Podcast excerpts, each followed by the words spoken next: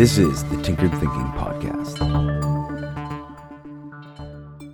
Episode 593 Theory or Example? What comes about first, and which is more powerful?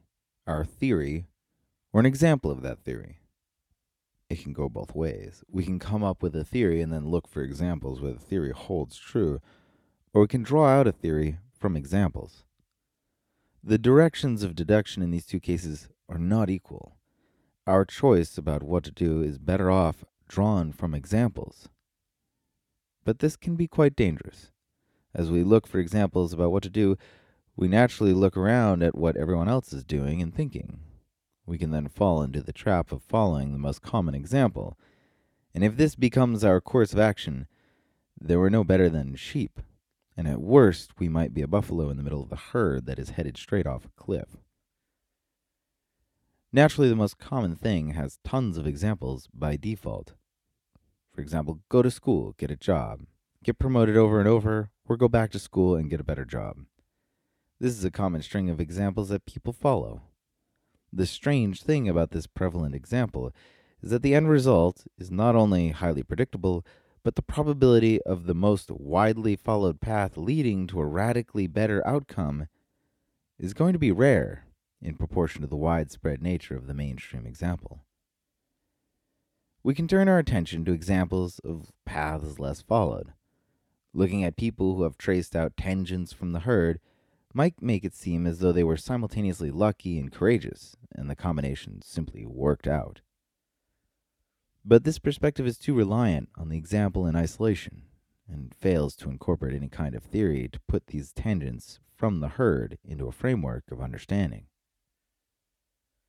For example, after reading enough biographies of innovative and original people, we might come to discover that their obvious success was preceded by constant failure and setback. If we find this to be the trend among such people, then an assessment of mere luck and courage might not be a full explanation of what's going on with these people. Clearly, there's an ability to endure pain or failure, and perhaps it might go even deeper than that. Perhaps such people follow unconventional ideas that fail because the falsification of their ideas is, in fact, the only way they can update their model of the world. Regardless of the theory that we form about such innovative people and the reason why they succeed in ways that are tangential to the herd, it's more important to notice that there's an inverse correlation between the number of examples and the necessity of a theory is something has a ton of examples, like the aforementioned stereotypical path of success, then we may be in less of a need for a theory to understand it, because the outcome across examples is so robust. Why bother? But with less examples, especially examples that follow widely different paths but end up at similarly successful places, the formation of a theory is perhaps more appropriate.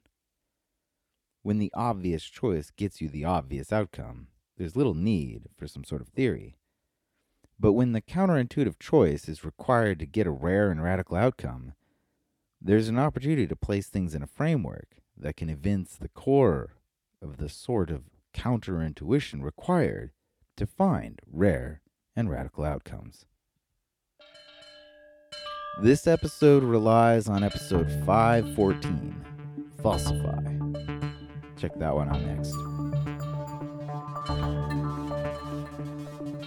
This is the Tinkered Thinking Podcast. Thank you so much for listening.